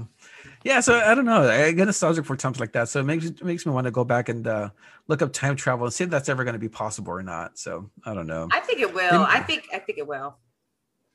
It would be nice. Yeah, and it, well, I think it's just the the concept of it. Like, it probably is, but it's maybe not in the form you know, it's not like you're going to jump in a DeLorean and like you're going to physically be. I mean, I guess the thing I always think about with time travel is, you know, every time travel movie, right? They always, they always mm-hmm. at least toy, toy with the idea of, okay, so you go back to the past, but now you're there, right? So you're affecting, and then you kind of get into this whole spiral of like the things that you did while you were in, you know, 1920 affects the present so then you get in this weird conundrum where uh, you're just you being there is already changing the time from when you came. So how does that affect you now? It's like you know, it's when you look it's like a pretzel. You're in a yeah, yeah exactly. Like, it's like a pretzel, or like you're looking into the mirrors. Uh, if you've ever been in like a a room where they've got a mirrors like on each side, and it just goes basically to infinity. Like if you go, you look in one side and then you look behind you, the mirror just keep the reflection bounces off each other. Mm-hmm. That that, that, blows like, my mind, honestly. Whenever I see that, and that's stupid, well, but good. I'm glad, glad But no, that. that's crazy. It is cool when you think about it. I like it, and I like all this talk. This is like this is my stuff because like I love this is the stuff I, that gets my gears going. Like I love it like just thinking about like you know the grandfather um conundrum of going back in yep. time um the, the pretzel and then like even an endgame did a weird take on it where they made you going to the past your new future so that that current future you left now is your past but i'm still like but you still are going back to the past it doesn't affect the future you just left i still try to get the endgame time travel and i'm like Okay, but yeah, I mean, it's just so many theories. Like, could you really affect things? Or then, like, negatively, there's something a documentary I was watching about time travel. I think it was um the how the universe works or the universe explained something on Amazon Prime, and they were like, what if you went back? Somebody went back and changed the outcome of a war. Like if somebody was able to go back to 1945 and have the Nazis win, and then everything just kind of like you know, and I was like, that's kind of yeah. creepy. So we don't want those people going back. We don't want those Interesting. Yeah, and if it's I didn't think about it like that, like they they could really change, you know. Did you ever watch Quantum Leap growing up? I've heard Quantum of it. Leap? I've not watched it. oh, I should have watched late it. in my nerdy. I think I came late in my nerdy. Scott Bakula. Mm-hmm. Scott Bakula. Yeah, you should watch it. I think it's on Netflix or something now. Uh, the old okay. episodes. I've heard of it. Yeah, it sounds like something I should watch. Yes, Quantum Leap is, is just a, a man who invents a, a time machine in a sense, and he leaps into other people's lives in the past, uh, but within his own lifetime. So if he was born in, in 1952, and it's you know he can he can leap into anybody between 1952 to like you know present time. Oh, um, yeah. Yeah, so it's really cool, and he affects uh, times. In, uh, you know, he affects uh, events in the past for certain people, not major events, uh, just different events in people's lives. And then some episodes they'll sprinkle in something where like you know, he inspired Buddy Holly or something, you know, or uh. or he saved Marilyn Monroe, or, you know, something like that. Um, it's it's really funny. It's it's, it's a fun show to watch. Um, and I, you know, I, I, always reference it all the time in the show. Uh, Benjamin knows it, but well, the cool thing about that is when you think about it as a pretzel, is did this always happen? Like I don't know how to explain what I'm saying. So like if if you going back in time, like let's say he really did affect Marilyn Monroe, so she became yeah. the person that she came. So somehow he had always been back in time to do that for her there to be how she is too. Ah, so nice. if so it was already planned for him to go back in time and be the inspiration that she met or something to become the Marilyn Monroe that we there know. Go. Yeah. So it was always just like that loop is just constant. Like it's it's weird to think about it that way too. It's like, mm-hmm. would if he didn't go back in time, would we have Marilyn Monroe? Like if she hadn't met him to inspire, her to keep you know yeah, what I mean? Like exactly, it's like exactly. if we hadn't gone back in time, will we have her now? And so that's it's just so many things to think about with time. Just so yeah, because and I'm like, does that the, keep going? right, like because the further reaches. Sorry, go ahead. No, well, I was just going to kind of cap that with saying, like, yeah, the further reaches of the timeline, if you're thinking of it that way, like that already exists too. Like if you're going to talk about the past and whatever changed because of him time traveling, well then like you said like him coming back that like was already there as well you know yeah that's exactly what I mean. yeah do, you, do y'all anyway, watch the flash ahead. on the cw the flash do you, um, anybody no. watch the flash Mm-mm. okay so the, I the haven't first, no. the first season was so cool with how they did the time travel because it was like it was the same thing like a descendant of barry's barry allen as the flash yeah. um the like the his a descendant of his of some of his friend is someone who was going to go back in time and kill his parents. And so it's like, so what the guy did was he ended up. Well, I don't want to ruin it for you in case you want. No, no, no, go ahead. Um, he ended up murdering himself in the present, so his future offspring couldn't be born to go back and kill Barry's parents, ah, and it was just like this ah, weird. Dang. It, it was just it was crazy. It was you know crazy. what I'd do? I'd buy Bitcoin if I went to the past. 100%. yeah, like what oh, would we do we would go back? Why stop there? Google, you'd you'd buy like Google oh, stock, at the, at the, on the ground floor. Yeah, Amazon, all that stuff. I remember when Apple was nine dollars. They had just come out with the with the translucent iMacs. Oh my gosh. Yeah, it was nine dollars, and now it's like three hundred and fifty dollars, and it's split like five times already. It's so weird. That's crazy. oh, what a time! But, I know, I know. Way back in the day. If only I was like, if only I had that foresight back then.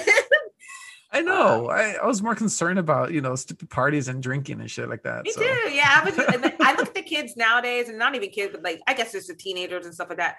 They just they're doing so much. I mean, a part of me yeah. is like really proud of them for that, and a part of me is a little sad because I feel like they have to be so caught up in these world events they don't get to really be the teens especially mm-hmm. the teens who've had to deal with these mass shootings in their schools like it was just something oh, i didn't even think about that type of thing happening when i was in elementary like the thought of somebody coming into the school when i was a kid I never ever ever thought about it. And now like these kids go to school every day and they're probably always wondering like, is somebody in my school? And that was oh, never even oh, yeah. you know, they, it's just crazy. You no, know, back well, then it really was like uh, well, back then it was just Columbine. You know, Columbine happened, and people were, were like, "Wow, wow, okay." You know, once it was something that didn't happen at all. Well, uh, I just remember know. being in a state of shit because I remember when that happened. Um, I was just like, here, I'll, I'll give away my age a little bit. Well, I, just, I don't, whatever. I skip the noise listeners No, I'm 42. So I was like, I was just like a year out of high school, or maybe two. Yeah, I think like maybe one, one or two years out of high school because it was like 99 right when columbine happened yeah and so i remember just being in a state of shock while that was on the news like whoa like that like that that's a thing that can happen. Yeah. Whereas now whereas now like my kids it's so sad. Like when they first i mean i'm kind of used to it now. My, my oldest is 12 but when she when you know, she was the the first one like coming up through school and stuff. And I remember her telling me about like the bad guy drill and all these things they do. I'm like, God, like it broke my heart because I'm like, that's like part of their reality now. I mean, we had fire drills and we had yeah. whatever, but yeah, fi- fire, yeah, but that's that's just doesn't have the same um you know, just uh yeah, sting to it that the bad guy drill where they actually have to think in their head that there might be a guy and there's a possibility that that's true that guy could come in with a, a, you know automatic rifle and start gunning people down. Like that wasn't even a concept in my head when i was right. like in let's say fifth grade you know? You felt safe in school. Like most you might yeah. get into a fight with a with a classmate or at my right. school we had meet you at the gate you know a little fist fight right. uh, we had this gate on the way home if you walked to school and that was it. You didn't think everybody was gonna knife or, uh, or shooting. Okay you're gonna be quiet now? Okay it yeah this this is sad. I feel for like us it was meet you at the back of the gym you know That kind yeah yeah Ours was a um there was a little like a big open field uh like in front no I'm sorry it was the back of the the school like the property. And that was it, so it'd be like every Friday. So whoever had like beef during the week you know the then it would show up like it would be oh this it'd be like a whole like fight card. There'd be like well this guy you know whatever jimmy and him and blah blah blah. There'd be like a whole lineup but it would go down friday in this field. So like whatever whoever had little altercations throughout the week it was like all right cool. Well friday it's going down. And then there'd be like a group of people in a circle like like a yeah. fight club the teachers always try to get in on it. Like they try to be in the yeah they tried so but yeah. our guidance counselors run into the gate and be like like, break it up, break no, it up. No, no, no. and I mean, not that that was great, but it was just a lot less.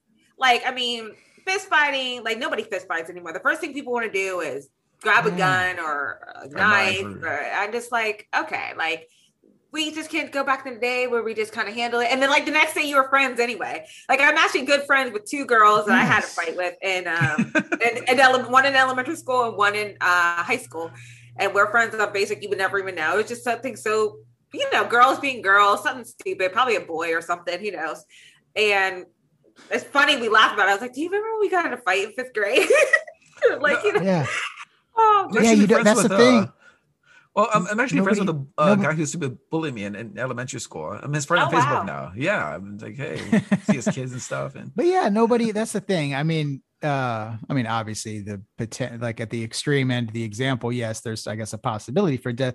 But my point is like yeah elementary school fist fights nobody's gonna die or at middle school you know nobody's gonna die right? Mm-hmm. like in in nine times out of ten like you said you'd you'd resolve it there'd be and then a lot of times yeah you i had i became friends with somebody too. I got like in seventh grade had a fist fight in homeroom or whatever. And then two days, two days later, we were like laughing around in the uh, laughing in the hallway. And the teacher looks at, I remember too, she looks and she has her eyes wide open. She's like, What's the point? She's like, Look, now you're your friends. Like, what the hell were you doing two days ago? But that's what it is. That's what it is. It's a natural part because that's the thing. It, it's kind of a natural part of human interaction, you know? Um, you, you almost got to let them do that to where and man this i just thought of this right now. You got to wonder if not letting that kind of stuff happen because it's gonna is leading to these pent up um you know where these these worse ram and not to take this to a like dark darker place but we were talking about school shootings i guess so it's not completely out of bounds. But like you know these mass shootings because we brought this up on the show a couple shows ago where it's like what is up with these young men from probably most of the time the age from like 20 to 25 right? There's that transitional from from uh you know being a, a child into an adulthood. You know in our culture doesn't have any kind of rite of passage right? So there's no there's no announcement that like here you are. Here's here's your adulthood. It's just kind of like well eh, some of them kind of get it if they got good parents some of them don't. And whatever is just kind of figure it out. And like, but get yeah, a job. it, yeah. Me. So, but if if you're not dealing with those acute altercations, right? Like like a fist fight, because that's what it is. It's it's it's in your face. Like it's something you have to deal with. Somebody's throwing fists at you, and you either you know either get hit and you're you're done, or you throw a swing back. But like if that mm-hmm. never happens, it all builds up like in your head and it starts the gears start turning and it goes one direction maybe you're okay with it maybe you resolve it or maybe it it festers and then you feel like you know you never did anything and then all of a sudden 21 you're able to procure a a, uh, a weapon that can kill a lot of people and then now that's your outlet you know so mm. I, I don't know i think Maybe. sometimes so I in other words i was there's a correlation Yeah, I, I, think I really do. And and so my kids today, uh, the two elementary, like I said, I got four, so I got them at all different schools. I got one in middle school, two in elementary, one in daycare. So the two elementary kids got off the bus, and uh, my daughter was like, "Yeah, there was a fight. Like somebody got." But I was almost like relieved, like, "Whoa, that still happens!" Like on the bus, like.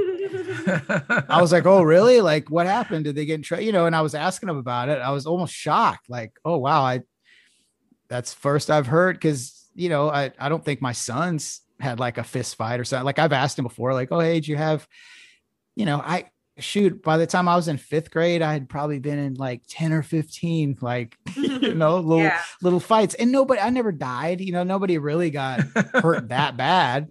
You know um, how to take an um, ass whooping. That's yeah. You know. For yeah, you no, beat up or you put the beating down then. Or you put the beating down, yeah. But then you know also you also know what you realize because I remember the the the the the handful of times that I actually came out on the better end of it, there was a sense of like I kind of felt like, eh, like I that wasn't really good. You know, I did what I had to do, but I don't feel good about, you know what I mean, hurting somebody. Um, yeah. So there's that too. Like if you don't ever feel that part of the game, then you have this thing built up in your head that it's something else. When you know anybody that's that's had one of those can kind of tell you like, well, it's not really what you know, it's not like what it is in the movies, you know? Yeah. yeah. And I, I think, yeah. And I think just, I just, I do really think that the lack, something with this generation, uh, what do you call it? Um, why can't I think of my words tonight? The entitlement, because so much of like, I don't know, me growing up, I didn't have a lot. Like we, we were like a regular middle class family, but there were some things I just couldn't do because we just didn't have enough money and that's fine. Um, and I accepted it. And now it just kind of seems like these kids like, if I, if things don't go my way, I'm taking it out on the world. Like maybe they just haven't yeah. learned how to deal with disappointment or things not going right, and then they lash out, or they never got to have this emotion. I also think with men, society still puts that silliness on there that men can't show emotion or things or they're weak or they're like a girl. And so men, it seems like, I mean, a lot of their mass sh- shootings tend to be done by men. I'm, I'm, trying to even think if there's ever been a girl one. Yeah, damn, damn near all. Yeah, maybe. Yeah. One. And so I'm like, is that because whenever they were upset and they tried to talk about it, people told them you can't show emotion and then you, and so they had to build up all this time. They had no like it, it, I feel like there's a lot of deepness to what you're saying, like yeah. not mm-hmm. experiencing mm-hmm. um, things not happening, like things not going your way and not being able to express emotion that built up over time. So. Yeah. We were talking about this on the show last time about how uh, how men um yeah it's all men and how it's there's no manual on how to be a man you know? You just kind of grow into it and hopefully you you know you, you get to express mm-hmm. yourself and uh you, you don't take it out on people you know? I i blame it on the um everyone gets a trophy mentality. Yeah know? yeah yeah, that's what I blame it on. You know, because you don't know how to deal with with with failure or or or when things don't go your way. You know, it's not going to go your way. Yeah, you know, you don't even they they don't even have a concept of it. No, eighty percent I mean? of the like, of the stuff you do in life is going to fail. That twenty percent is going to propel yeah. you forward. You know, if if, if you excelled at hundred percent of everything, you I don't know, you'd probably die or something. I don't know. But you're going to fail at a lot of things. 80% of whatever you do is going to fail. I don't know. And, and so maybe the younger generation doesn't know how to deal with that.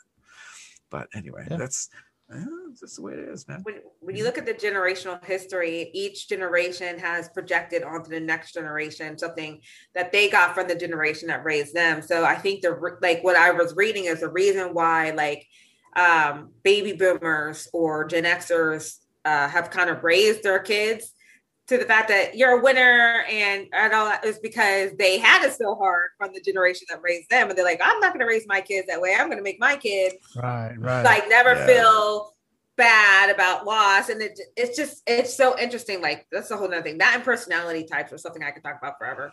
personality types, but just like the spiral of like how they were raised by their parents led them to raise their kids into this entitlement world where parents are calling, you know, they try to say millennials, parents are calling jobs for the kids instead of like, you know, oh, my yes. son can't come to work today because oh, I'm like, oh, oh my man. God. I, oh yeah, yeah, that happens.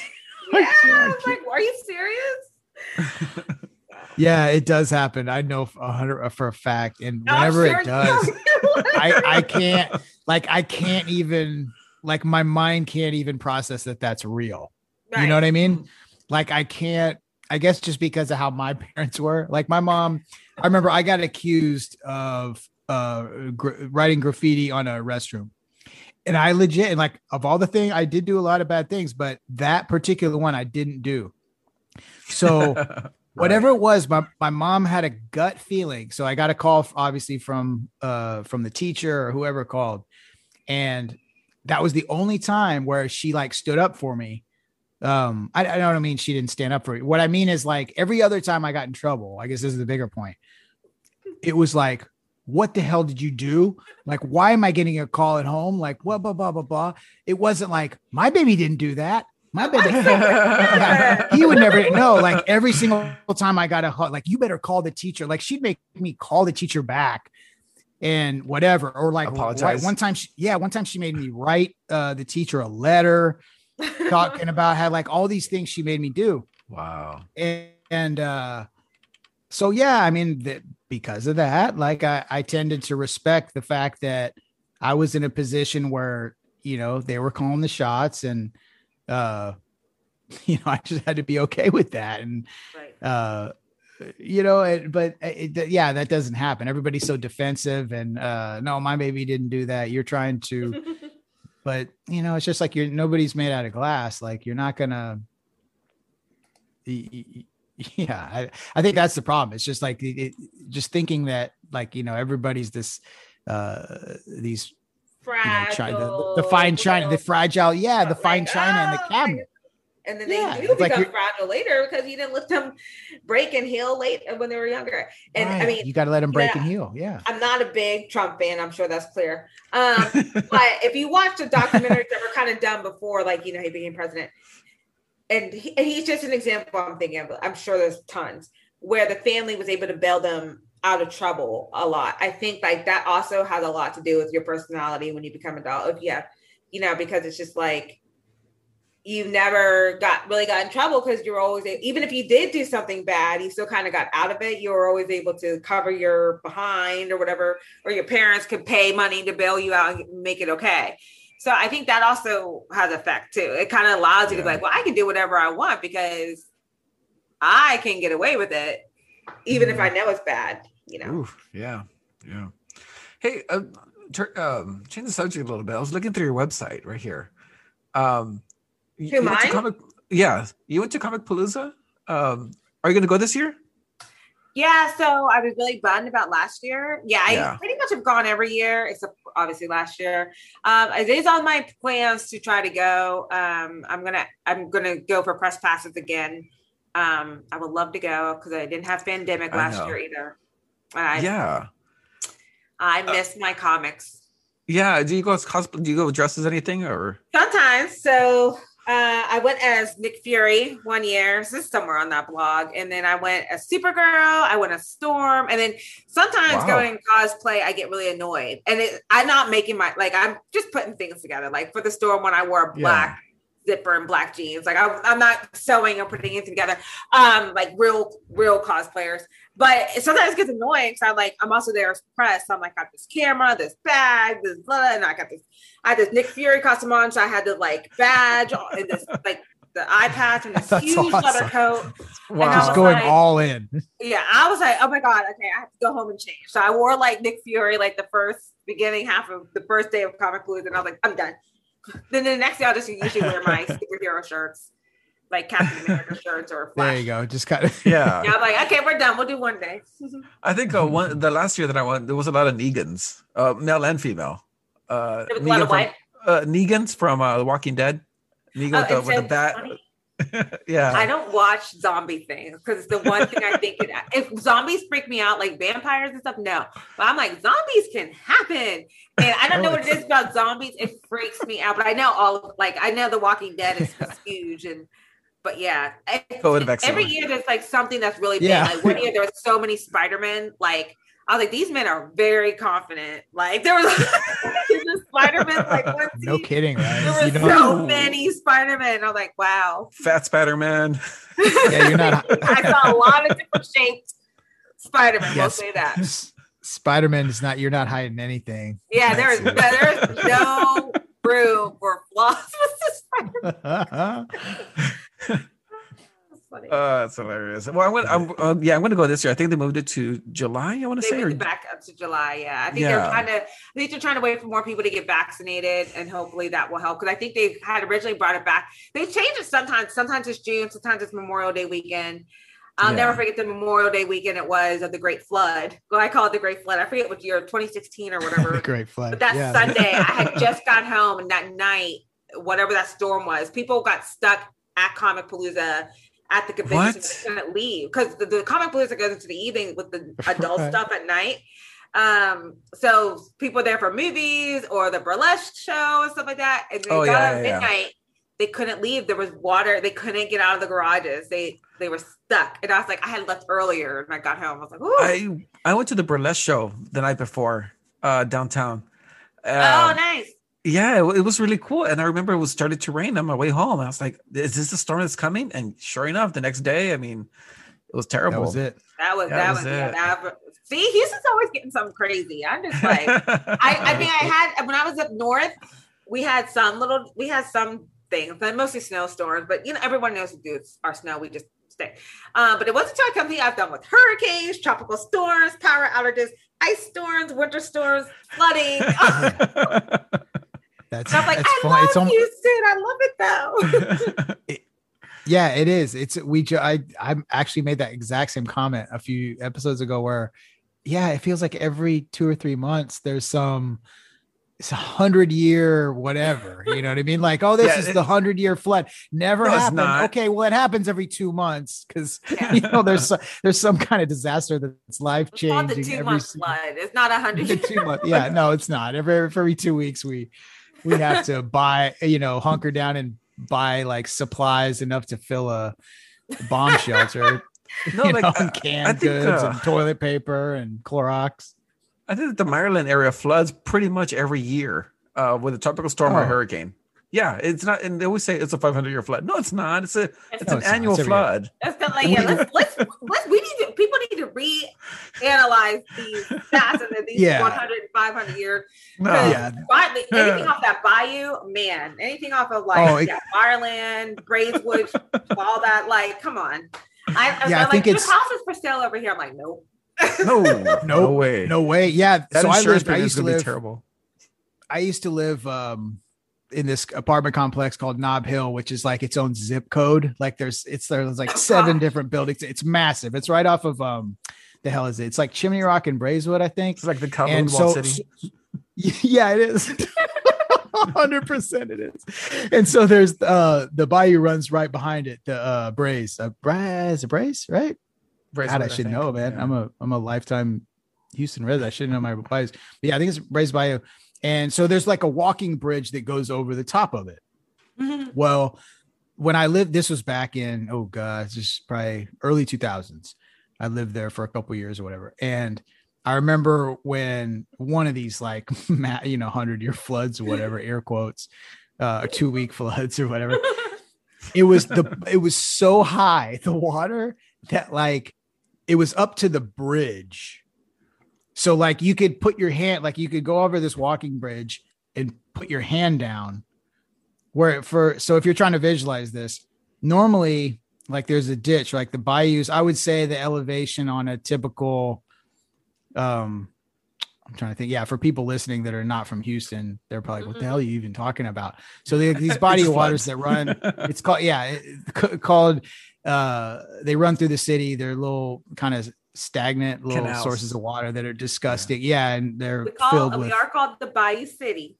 We are ah, right. so right. for that's us, it's just it, for us, it's just something that you it's it's it is what it is. But yeah, other places I forget sometimes don't have these running all the way through them. So yeah, these like Rick said, these canals that ah, what what would you say from like top to bottom as far as elevation goes, maybe like twenty feet, I guess. Probably, yeah. Houston's probably Some, zero, man. Yeah something like that. Yeah. So it's a it's a it's a what do you call the sea level type of city, right?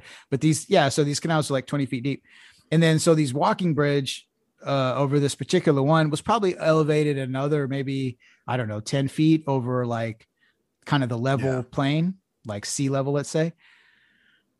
So this water is like up to the damn bridge. Like you could reach down and like scoop it with your hand. And then meanwhile, like everybody's car, like, you know, like hundreds of automobiles are just underwater and people's apartments. I never, so in all my years, I mean, I have a house now and, you know, I got kids or whatever, we're out in the burbs. But like in my apartment uh, days, I never got a first floor apartment, like ever. uh, just because I lived one place when I was I was living with my dad. Uh, there was yeah, we lost. I forgot what storm that was. so many. yeah, there's so many. Like I can't even keep track. I they, they they're all named. I don't know if it was Allison or whatever the hell. But the entire first floor of this apartment complex, and this was another like pretty big one. It was like three a three story uh, apartment complex. The first floor, we luckily lived on the second floor the first floor completely for months later there was just carpet all over the street and oh stuff because they, they literally wow. had to rip rip and re redo the entire first floor of this i mean so i'm talking about like probably a thousand people or i don't know several hundred uh people that you know had to get displaced because this thing so yeah water's no joke man it'll uh it, it'll change your life in one way. It's either coming, it are either our pipes are busting or the, uh, you know. But anyway, so stay away from that. But yeah, I think we're we're getting to the point. We've we've done. This is a great man, Shazi, Thank so you so much again for coming. Out. Yeah, this, this is guy. We will definitely do it again. I have no yes, doubt. Yes, Shazi, um, you have to come back. And I want to have Absolutely. you guys on my show too. I actually haven't had any guys oh. get um Shazi's World Live. What? Um, yeah, because I so I was just going through. Oh no, wait, I'm lying. I had Clarence on there. We were talking about what happened on oh. January 6th. I had Clarence on there once.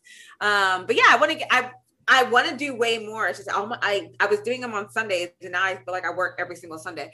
So I keep trying to figure out a good time. My retail schedule yeah. changes every week, so it's hard to like schedule a exact time to do it every week. I I feel you 100% yep, yep. on that one. I know I know I know the pain in, in trying to schedule just yeah this show we have to kind of jump through hoops but uh but you we know, can catch we, you at Shazi's Shazi's World uh right Yep yep you can find me there on Instagram yep and then all my yeah, link everything's linked there mm-hmm. and your show is yeah, it, and, is it on Instagram or I'm on that. Oh, let me put that in here. Yeah, Shazi's World Live. I just deleted all of my Instagram posts on that because I'm going to rebrand the post, but I do have all the videos, all my videos so far cool. on uh, Shazi's World on YouTube, youtube.com, Shazi's World. They're awesome. all my, all the previous lives that I've done, they're all on there now, except I have episode 15 to still get up there. That is awesome. Yeah. All right, guys. I'll, I'll put it, yeah, and I'll, um, I'll put uh, both uh, Instagrams for uh, Shazi and Doc on uh, in the show notes yep. or in the in the show description on so wherever you get it, so that'll be available to you.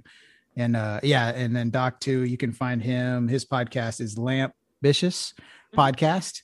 He's on Instagram as well. And like I said, I'll, I'll put the print those out there. So when you get the show, you can look in there and make sure you follow them subscribe to their shows, all that good stuff. But we had a blast, uh, yep. you know, in the yep. absence, unfortunately, the absence of uh, Mexican Nostradamus, but he will be back. Like I said, I just gotta will, but yeah, yeah, yeah, no, it's a, yeah, he's, he's quite a, quite a, quite a character uh who who's got a reputation for predicting the future that's no joke we don't we didn't call him that he earned the nickname in the development wow. of the show this okay, wasn't cool. something he yeah skip the noise started he was just been and then about I don't know, eight or nine episodes in, he he earned that nickname.